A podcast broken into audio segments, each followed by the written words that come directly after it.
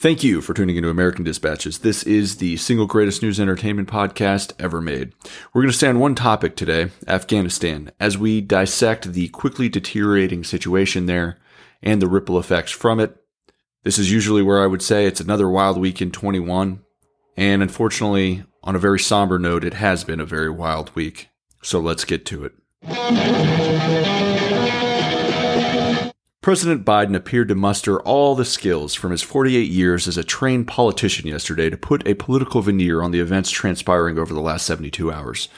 The narrative that it's the quote Afghan government needs to stand up for itself is not an unfair argument, but perhaps it misses a huge point. You see, we have been in Afghanistan for 20 years now, in large part at least, to ultimately protect the people that is apparently something a politician who spent half a century as an advocate for a government is incapable of seeing. The Afghan security forces were notoriously corrupt and lacked the leadership necessary to protect the population. This was a well known fact. Even administration officials admitted that they saw a Taliban overthrow as likely, albeit they didn't anticipate it happening so quickly. The campaign slogan to end America's longest war may have sounded good in certain political circles, but it lacked context and fed on our society's ignorance of what was actually happening in Afghanistan. In recent years, we maintained a smaller troop presence in the entire country than we have in most bases around the world. Regardless of what smokescreen Biden and his team tries to put on last on the last several weeks, it was a mistake, a very costly mistake, both in Afghan lives and a huge hit to America's global standing. Our ability to promote freedom, reassure allies, and deter enemies has just been weakened for years to come. So, what has been happening on the ground?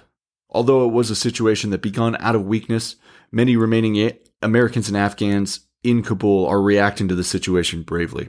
Here's a quick breakdown of events that have been transpiring. All right.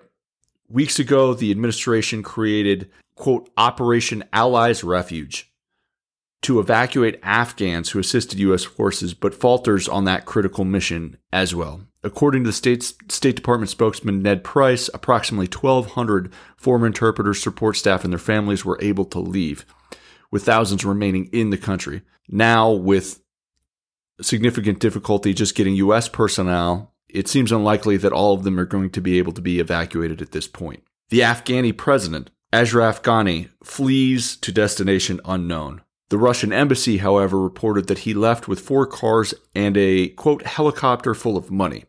We are not sure if that is accurate, but it's fair to say that his leaving helped significantly expedite the Taliban's advance on Kabul.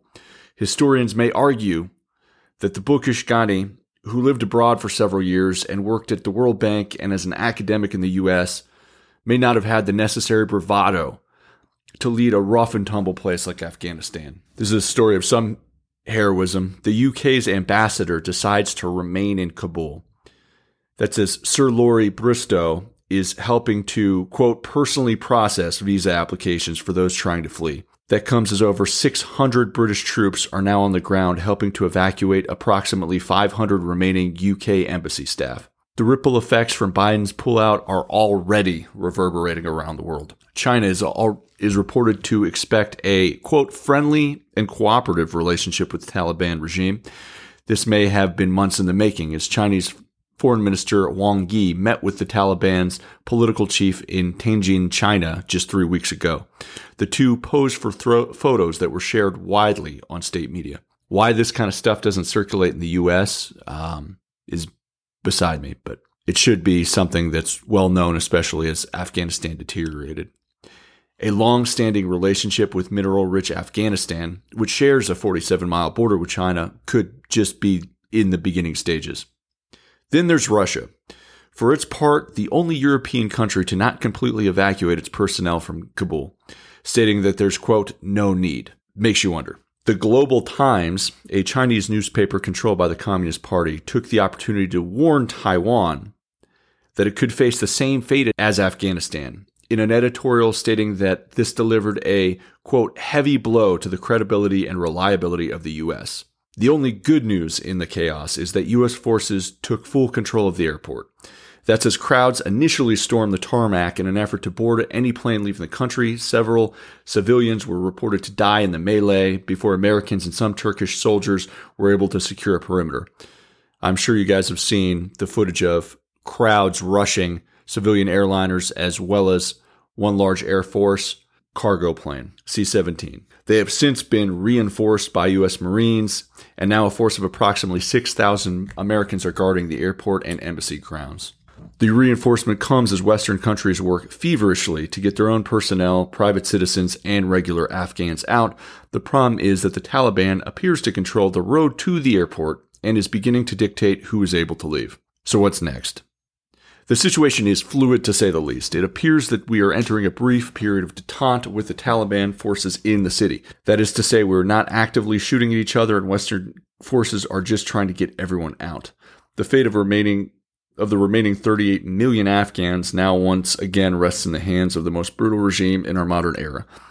Brutal reprisals against those who have worked with America and its allies have already begun and unfortunately are expected to continue. Taliban officials have claimed that they will n- allow girls to continue their education, although in what form remains to be seen.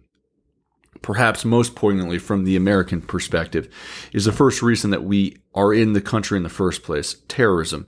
Have the Taliban, which is largely a domestic organization, learn their lesson and not and will not be offering groups like Al Qaeda a safe haven? That remains to be seen. I hope the last Americans out blow up the embassy so it's not used as a propaganda tool by militants. We do know that this has been a sad day for Afghanistan, America, and freedom loving people everywhere. That's all we have for today, folks. As always, the world is a crazy, exciting, badass place. Stay informed. You can do so by tuning on here on Apple or the Google Play Store. Until next time, Vio con Dios, America.